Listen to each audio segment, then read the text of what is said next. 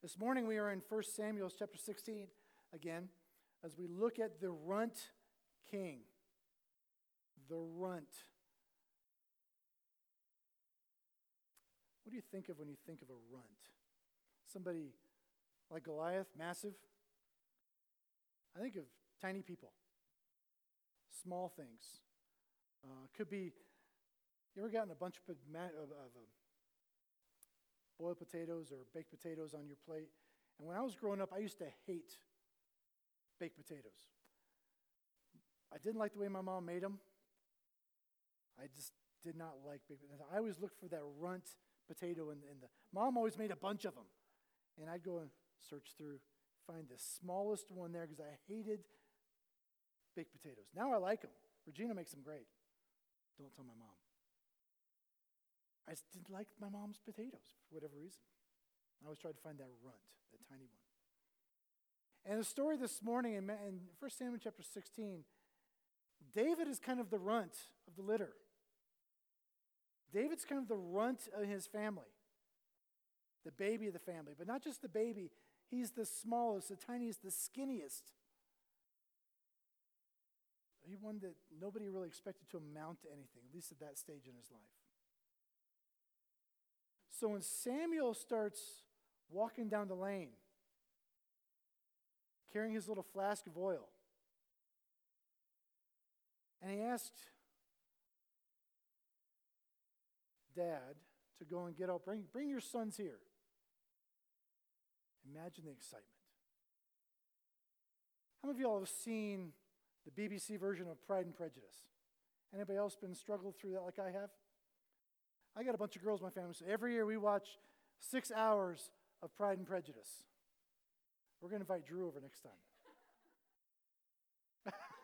Drew's always busy when we have that marathon.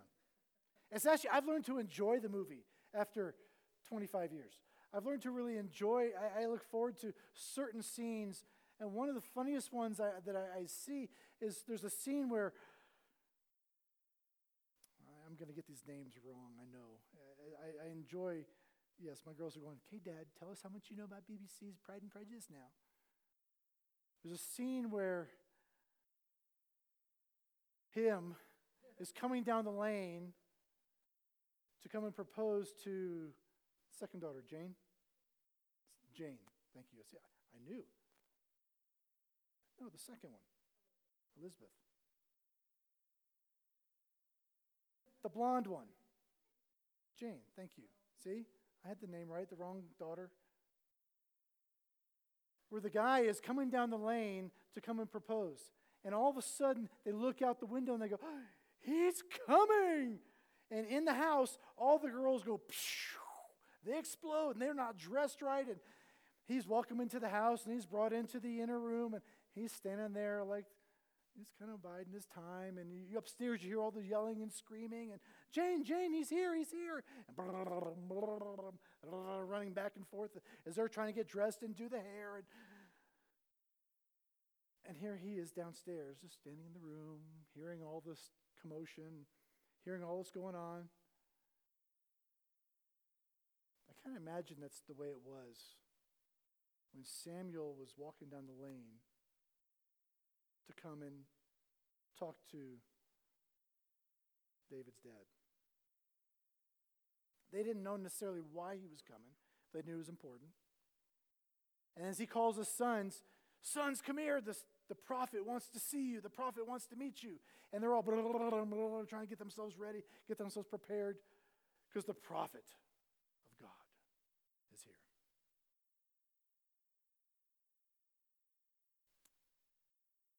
Samuel looks them over, and God says, None of these are the ones I'm expecting. And in verse 11, Samuel says to Jesse, Are all your sons here? Really? Are, are these all your sons? And he said, Oh, there remains one, uh, the youngest. But behold, he's just keeping the sheep. And Samuel says to Jesse, Send him. We will not sit down till he comes here. The meal is going to be held up until every child, every son is here. Verse 12. And he sent and brought him in, and now he was ruddy and had beautiful eyes, and he was handsome. Of course, he was named David. And the Lord said, Arise, anoint him, for this is he. Then Samuel took the horn of oil, anointed him in the midst of his brothers, and the Spirit of the Lord rushed upon David from that day forward. And then Samuel went up to Ramah. The one that the father expected to become anointed by Samuel, the one that, sent, that Jesse expected to be lifted up and said, This is the next king, was not the one who was chosen. Eliab, the oldest son, if you read earlier in the passage, he comes, he gets presented before Samuel, and Samuel goes, Oh, surely this is he, right? He's the one who looks like a king. Strong, masculine, able to lead men. God says, No, you're looking on the outside. In fact, in verse 6, it says, When they came, he looked at Eliab and thought, Surely the Lord's anointed is before him. But Lord said to Samuel, Do not look on his appearance or his height or his stature, for I have rejected him. For the Lord does not see as man sees. The Lord looks upon his the man looks on the outward appearance, but God looks on his heart. God looked at all the sons of Jesse and said, No, not those. We're going to choose the runt. We're going to choose the littlest one. We're going to choose the tiniest one. In fact, the, the Greek, the, the, Hebrew word for that is hakwatan, which literally means the youngest, and it carries the connotation of the smallest and tiniest. My little brother, when I wasn't beating up on him, my little brother was this little tiny string bean growing up. He was so stinking skinny. He would climb up in a tree and you couldn't see him for the branches. He looked like one of the branches. He would dress up like Robin. We would play Batman and Robin in my, in my grandmother's trees up in upstate New York, these big apple trees. And the only way you could see him is because he's got this bright blonde hair, and he's wearing a red, big old red shirt like Robin used to wear. We made a little R on there. It's the only way you could see him. You couldn't, his legs and arms and his body were so stinking skinny. He was like this runt, this tiny little thing, this hakwatan. This was David. He was of no use to the family to really go out there and work the fields. He was sent out as a shepherd. The job only meant fit for the slaves and those who had no other purpose, no other use. And yet, this is the one that God chose. Imagine Jesse, imagine the brothers. And Samuel, even like, really, God? This is the one you've chosen. This little runt, this string bean, this is the one you've chosen to lead Israel. Are you sure? And yet God says, I don't look at stature, I don't look at appearance, I look at the heart. Because God knew down the road, He had been preparing and planning for David. All this time, He was experiencing out with the sheep. He was using these life experiences to develop David into the man of God he was going to become. See, there was nothing special about David. He was ordinary. He was just an ordinary young boy out there working the fields. That's us. Last week, Mike Nichols shared about how God takes the ordinary and makes them ex- and does extraordinary things with us. He wants to take the ordinary things in our lives and use us to do extraordinary things. Another example of that here today as we look at David. David was just this ordinary young boy. And yet God was going to take him and shape him into the king of Israel who's going to lead the people in worship, lead the people against their enemies, and let people find God through so many Psalms. This little runt. I love how it says in verse 13, it says, And the Spirit of the Lord rushed upon David from that day forward. And literally, the Spirit, read a little later, the Spirit was removed from Saul and put on David. God's blessing was removed from Saul because of Saul's sin. Saul was only thinking about himself, thinking about how he was going to prove and, and expand his name and his glory and all that he was going to do as king. And God says, No, I'm sorry, that's not the heart of the leader that I want. This young boy exemplifies the heart of the leader who's going to lead my people. And the Spirit of the Lord was upon David from that day forward. In fact, he was so ordinary that when his brothers went to battle, he stayed behind and tended sheep. He stayed behind and tended the sheep, and he only got to go to meet Goliath because dad sent him with his brother's lunch. He was so ordinary. He, was, he had no real purpose. He was so tiny. He's like, No way are you going to go to do battle. No way are you going to go to the front. You're going to get hurt. You're going to be walking across the field, and a rock is going to jump up and hurt you. You're so tiny. You're just ordinary. Here, take the lunch. That's all you're worth. That's all you have any value for. And yet we know that he takes down Goliath. In fact, this young man, he writes dozens and dozens of psalms. This ordinary young man, because he's got time on his hands watching the sheep. Every day he gets up, he goes out, watches. Eating there, eating there, eating there. Okay, come on, sheep. Let's go to the next spot. Sit down, watch. Next day, come on, sheep, let's go to the next spot. He's got time on his hands. When he's not rescuing sheep from the pit, when he's not fighting off bears and wolves and lions, he's contemplating and thinking about his Lord. And God uses him to write dozens and dozens of Psalms. This ordinary young man. See, every ordinary thing that happened in David's life happened in spite of his ordinariness. Everything extraordinary that happened to him and through him happened in spite of himself because the Spirit was working in and through him. I'm getting ahead of myself. Even he didn't think he was extraordinary. When Samuel came to anoint him, can you imagine? He walks in front of his brothers. It's like,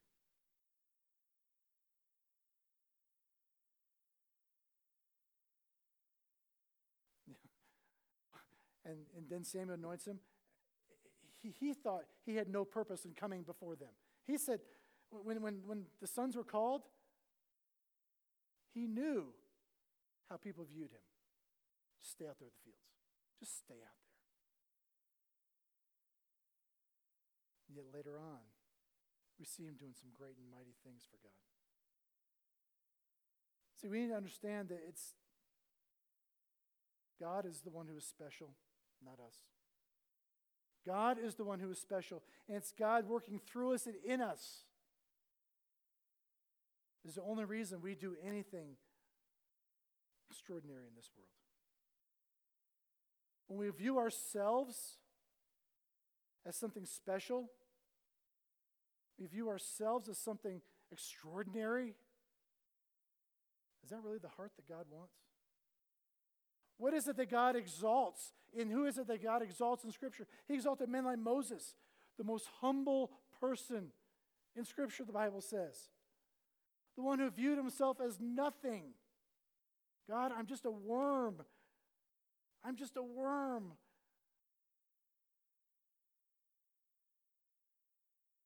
David, this ordinary young shepherd that God used to lift up and do mighty things. See, we encourage others to say, God needs us. This morning in, in, in Bible study hour, Thomas up the fact that you know, God, one, God doesn't need our money, He doesn't need us. Could God not just snap His fingers and make whatever it is disappear, go away? And yet, God chooses to use us in His ministry. God chooses to use us to impact this world. God chooses to use us to shape and change people's minds and help them to find Him. He doesn't need us, He wants us. He doesn't need us, He desires us. He desires this relationship with us. He doesn't need us. He wants us to join with Him in what He is doing. I learned a long time ago, and it was reminded of this because I was studying that Christianity is just a large collection of nobodies worshiping a great big somebody. Is that not us? We're just a large collection of nobodies coming here every Sunday morning and we're worshiping a great big somebody. And our job is to tell all these other nobodies about the great big somebody. We think so highly of ourselves, don't we? And yet we're really just a collection of nobodies. That God wants to do something awesome through so we can tell others about the great big somebody.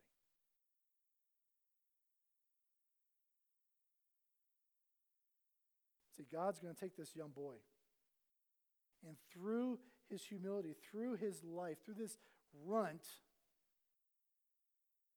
God's going to show how he can be extraordinary through David. How God also can take us and wants to do extraordinary things, not just through David, but he wants to do extraordinary things through us as well. To take us and mold us and shape us and show us just how much we can do when we turn ourselves over to him. When we commit ourselves to Him, we say, God, whatever you want me to do, wherever you want me to go, whoever you want me to talk to, I will do it. He may take you to South Korea. He may make you leave Colorado. He may move you from this church and plant you in another church. He may bring you some people from another church and plant them in this church because God is always moving people around. God may take us and he, it's His plan, it's His ministry. We just join Him in it because He's the one who's going to do extraordinary things through us.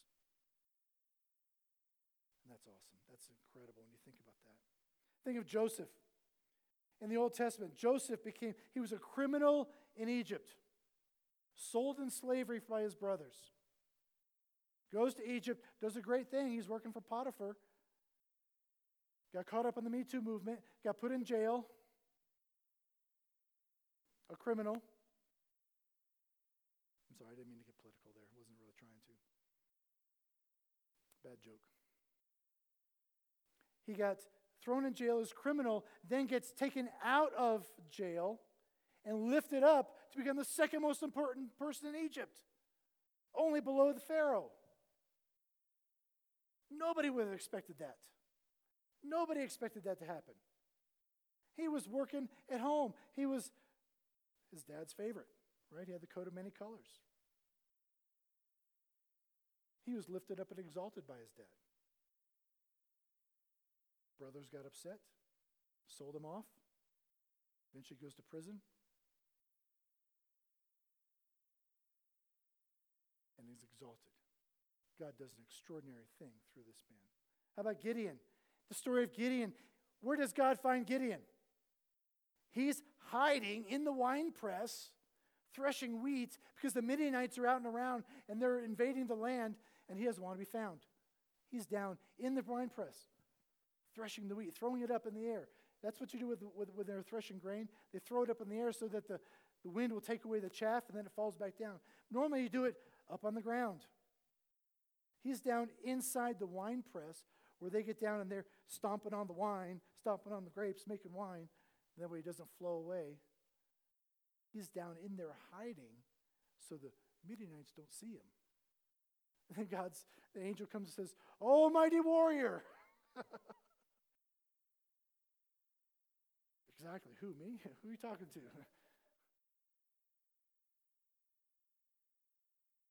and God takes Gideon because of his eventual submission. Gideon 300 men defeat 100,000 men in the Midianite army. Because God wants to do an extraordinary thing through Gideon. How about the early church?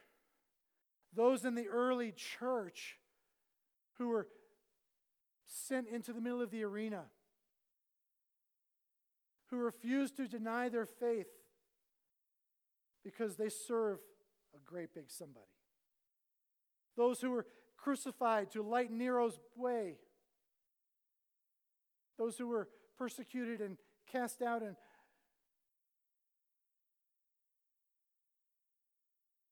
yet God to do, chose to do an extraordinary work through these men and women and children because they knew they served a great big somebody who want to do a great work through them. See, it's not about our work, it's about us trying to show this world that we serve an extraordinary God. Zechariah 4 6 says this. He sums it up. He says, Not by my strength, not by strength or by might, but by my spirit, says Lord of hosts. How are we going to accomplish the task that God has before us? How are we going to be able to make disciples of all nations? How are we going to be able to reach out? How are we going to reach our children? Not by strength or by might, but by what? By the Spirit of God. When the Spirit of God came on David, he was able to do so much more than what he could have done all by himself. Sure, he, he worked in the pasture. He learned how to fight off lions and bears and tigers, oh my. He learned how to do these things. He learned how to tend his sheep. He learned how to follow, lead them around from place to place. He learned how to go and rescue them from the pits. But he wasn't able to lead the people, the nation of Israel, in his own knowledge and his own abilities. It was only through the Spirit of God working through him. So if we want to see change happen in our church, you want to see change happen in our communities, you want to see change happen at your office, you want to see change happen to your spouse or to your child, you can nag them till Jesus comes back. But the Spirit of God is going to do a work in their lives more than you. Yes, encourage them. Yes, pr- let them know that they need to be in God's Word. Or, but understand this that the Spirit of God is going to do more in, their, in a person's life than you ever will. The Spirit of God is going to do more from this platform than me preaching till I'm blue in the face. We have one hour a week, two hours a week that you're here in church worshiping. There's 167 other hours in the week. What are we doing? What are you doing the other 167 hours? to let God work through you. This is the challenge time. This is the encouragement time. This is the cheerleading, rah, rah, sis, boom, bah, God's great. Let's go out and do a great work for God. Let's get some knowledge in us. Let's get some prayer in us. Let's go out there challenged and encouraged and excited about what God is going to do the other 167 hours until we meet back together again. And we can rejoice together about what God has done this next week. Next Sunday, when we come together, we'll have just finished up our fall festival. See what who God brings, not what, who God brings into our midst as we minister to families and children all in and around our communities. As we love on them and show them the love of Christ. Let them play some games. Let them get some candy. Let them see. Let them work in the maze out there. By the way, did y'all see the maze outside that Colton put together yesterday? Good stuff started putting together. We're not done yet. All sunburned. It's going to be a lot of fun as we strive to let the world see Christ through us because let them know we serve an extraordinary God. He just wants to use ordinary people to do it. Where did David learn to be extraordinary? Where did David learn not to be extraordinary, brother, but to let the extraordinary one come out. Working with the sheep. He was working with the sheep. He learned all of his skills in the pasture. He learned his skills in the pasture as he led the sheep from place to place, as he fought off those animals, as he rescued the sheep from place to place. You know why we are called sheep in the Word of God? Because sheep are D U M B. They're stupid. They are the dumbest animals. They are the easiest pickings for prey. When they, the shepherd always has to be on alert for the animals that are coming to attack. Make sure that the sheep aren't looking up in the sky when it rains. Oh, look, my nose is filling up with water. Why is that? And they drown. They're the dumbest animals. Taste good, but they're the dumbest animals. See, David learned his skills in the drudgery, those drudgery times, those monotonous times of life. Chapter 16, verse 13 says, The Spirit of God rushed upon David from that day forward. And then Samuel rose up and went back. And David rose up, and where did he go back to? Back to the field. They, what was he expecting? What, what do you think they were expecting? This, oh, I've now been anointed as king of Israel, the next king of Israel. And then he goes back to the field. He goes back to the pasture. Samuel leaves and goes to Ramah. Life goes on as normal, back to the monotony. But it's in that monotony, in those times in the pasture, that God taught David who he was. It's those times in the pasture when David composed his Psalms. It's those times in the pasture when he was just living life that he learned to trust God. He learned to depend upon God. He learned God's character. He learned what he needed to know to lead the people of Israel. And not just lead them as king, but lead them in worship, to lead them in honoring and knowing who God is. He is the king who said, God is in a tabernacle. We need to build this huge temple. I want to honor the name of God. I'm living in this huge mansion, this huge, beautiful home. And yet the God of the universe is sleeping in a tent. He led the people in worship to understand that this was not just a statue on a side of the road. That God was not just a picture on a wall. He is a living, breathing Spirit of God indwelling each and every one of us.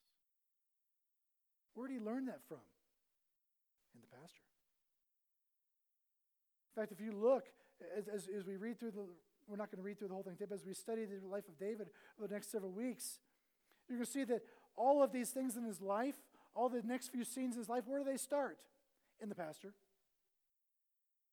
They start in the pasture. In fact, he goes from the pasture to the anointing, to the pasture, to the caves, to the crown. As the next several years of his life are just one thing after another, they start off in the pasture. He learned to lead people by leading the sheep. He learned to worship God by sitting there watching them and contemplating the righteousness and holiness of God. His life consisted of walk, sit, wait, save a lamb, walk, sit, wait, save a lamb, repeat, repeat, repeat, repeat, repeat, repeat. A life of monotony. And yet God used those times in his life, that pasture time, to teach him about himself. He honed his skills of worship by writing the Psalms. He honed his skills of courage, fighting off the animals. He honed his skills of humility by cleaning sheep poop off of his clothes. Because you know those sheep were scared. As he had to pick up those sheep and carry them from place to place. Sometimes they were over his, his shoulders. The ones who wandered away, he had to break their legs so that they would learn not to wander away and trust him as a shepherd. He carried them over his shoulders. Is this what the king does? Is this what the leader does? Yes. He learned those things. In fact, Asaph wrote about this in Psalm 78. It says that God, he chose David, his servant, and took him from the sheep pens. He brought him from tending ewes to be shepherd over his people, Jacob.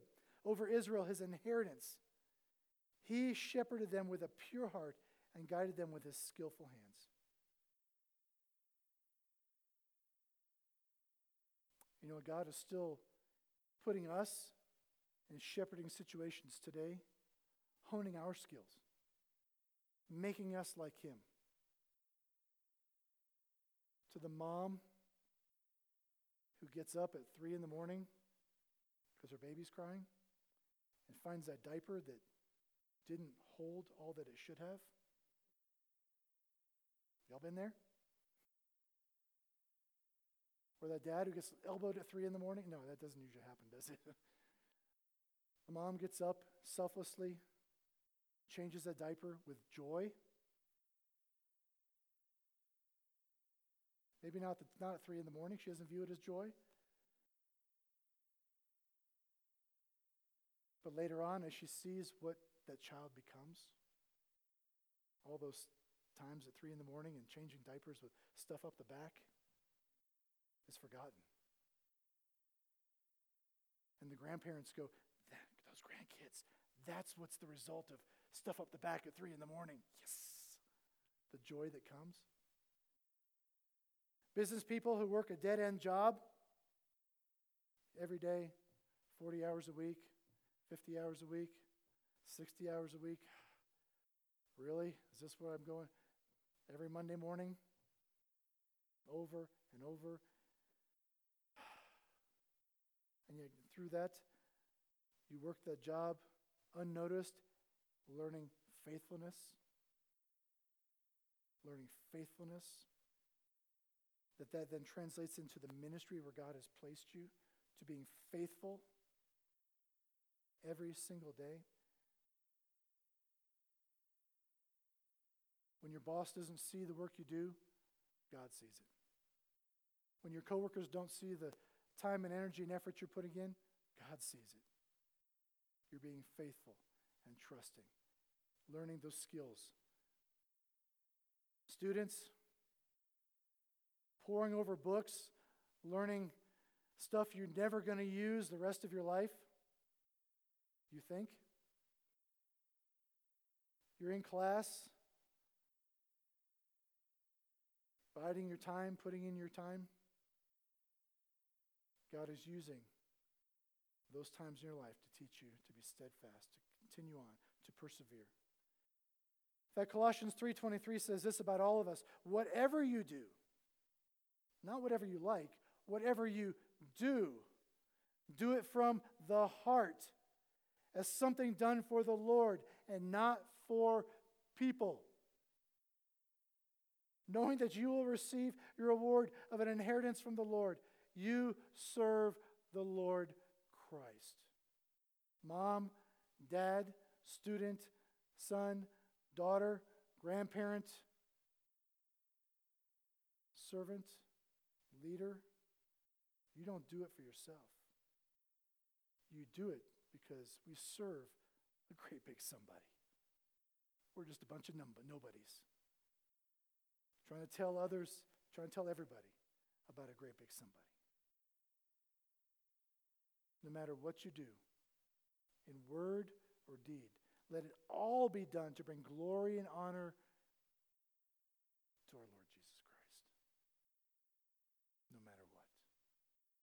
We look at these times in our lives and we're like, God, can't you just put me someplace to let me know exactly what you want me to do? David had been anointed by Samuel as the king. He's back out in the pasture. God, can't you just move me into that position now? Just wait. God, you don't understand how frustrating it is right now in this, what I'm doing. Just wait. I'm honing your skills. I'm teaching you about me. I'm teaching you, preparing you for the next stage in your life. Enjoy where you are right now and learn. The grass is not always greener. Enjoy where God has you. Paul says, What? Be content. I have learned to be content in all situations, Paul says, right? I have learned to be content in every situation.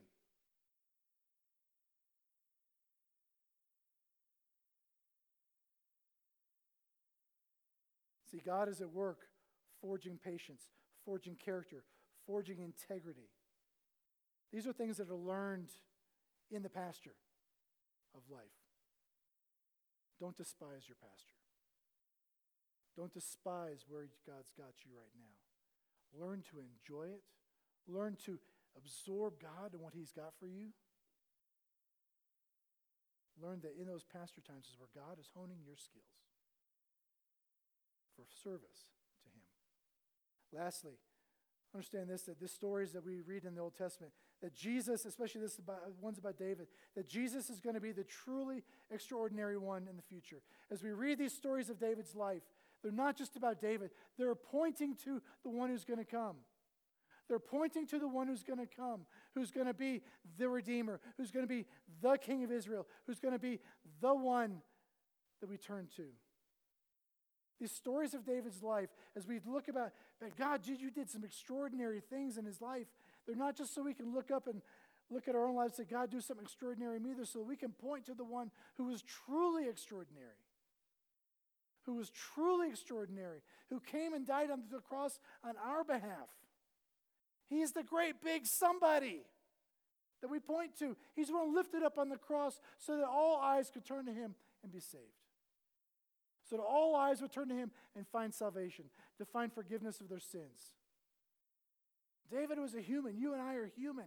We're just a bunch of nobodies trying to tell everybody about the great big somebody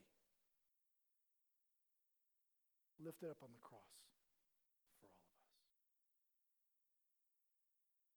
us. Right now, we're in the pasture. We're not David. The story is not about us. The story of David's life, story about David and Goliath that we're going to get to in a short time, a couple weeks, one of my favorite stories. It's not about us becoming like David. It's about understanding that we're to be like Jesus. And in the story, this is the picture of what Jesus is doing David working his blue collar job watching sheep. Jesus working his blue collar job as a carpenter. David gets anointed and goes back to the fields for many moons. Jesus gets anointed goes out to the pasture, goes out to the desert to get strengthened for the task ahead because he knows what's ahead. He's going to go to he's going to not going to Jerusalem to claim his throne in a physical sense. He's going to claim that throne in a spiritual sense and inviting us to join him there. Inviting us to join him in worship of the one true God. I read this this week. It says David's anointing is not an anecdote telling us to hang on until God puts us on the throne of victory. Jesus is already there. The gospel reminds us that he has won the victory. And if we want victory, it only comes by sharing in his victory, not anticipating our own. The most ordinary king of all, an obscure man from Galilee, has been raised to the most extraordinary position of all. If we know Him, our lives will never be truly ordinary again. See, God wants to do a great work through us. God wants to show Himself extraordinary through us. It's not about me. It's not about my name. It's not about you or your name or what you're going to do, what you're going to accomplish. It's what God's going to accomplish through you. David had some barriers to, to get through in his life. He had to get through a number of years working in the pasture. He had to overcome, he had to run from his life from Saul, living in a cave, going into the temple and getting, going to the tabernacle, rather, and getting bread so he could eat and for his men, learning to fight, learning to lead. He had some barriers to overcome before he could become the king. What are some of your barriers? What are some of the barriers that you have to overcome to become the man or woman of God that He wants you to be? In what ways is God using your pasture to shape you? In what ways? The pasture that you're in right now, the time of life you're in right now, that monotony you're going through right now, in what ways is God using that in your life to shape you into the child of God he wants you to be?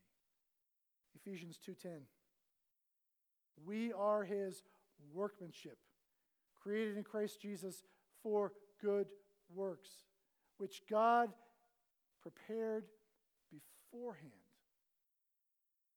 that we should walk in them. God already knows what you're going to do. He's already got those works prepared for you. He's already got your life planned out. The sovereign God of the universe is inviting you to join him in his ministry. What's he got planned out for you? What barriers do we have to overcome? What are you learning in his pasture right now? Will you bow your heads and close your eyes this morning as we think about these things, as we look to what God is doing, wanting to do in and through us?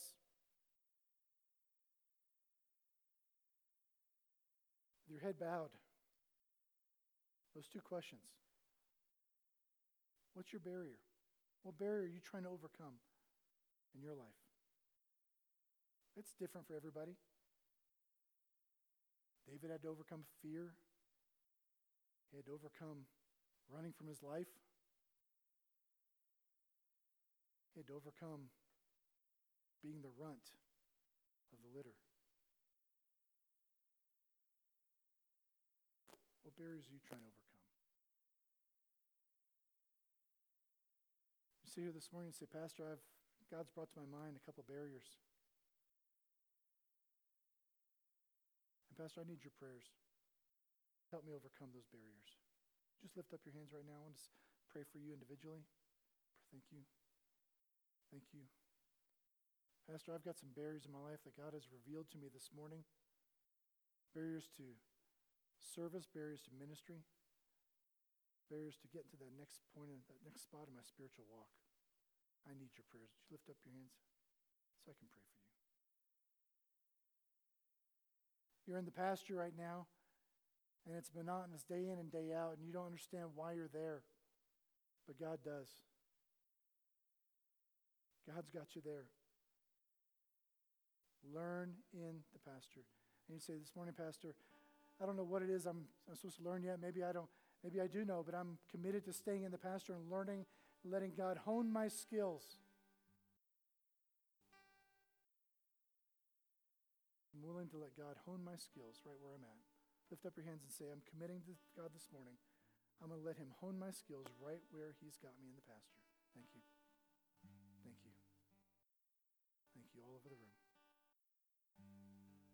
God, this morning you saw the hands that went up. As we come before you in prayer, we come before you honestly and humbly committing ourselves to you, saying, God, there are barriers in our lives. Sometimes they're self imposed barriers, sometimes they're ones that you've placed there to stop and make us think about our future. God, I ask for your strength and for you to reveal to us the way around and over the barrier that's there so we might move on so we might become what you want us to be, so you can be, show yourself extraordinary in us. Lord, many in this room this morning raised their hands and said, God, I'm committing to you to get through the pasture, to enjoy the pasture, enjoy this time. I don't fully understand what God's doing. But in the pasture time, I'm going to let you hone my to become the man and woman, child of God that you want me to be. To trust in you. To step out in faith and say, God, here I am. Use me. In whatever capacity you've got me in right now, God, use me. I thank you, Lord God, that you are mighty and powerful in this room, and we continue to invite you into our lives. Invite you to change us and shape us into your image. In Jesus' name I pray. Amen. We're going to stand together and sing one final song this morning. All to Jesus I surrender.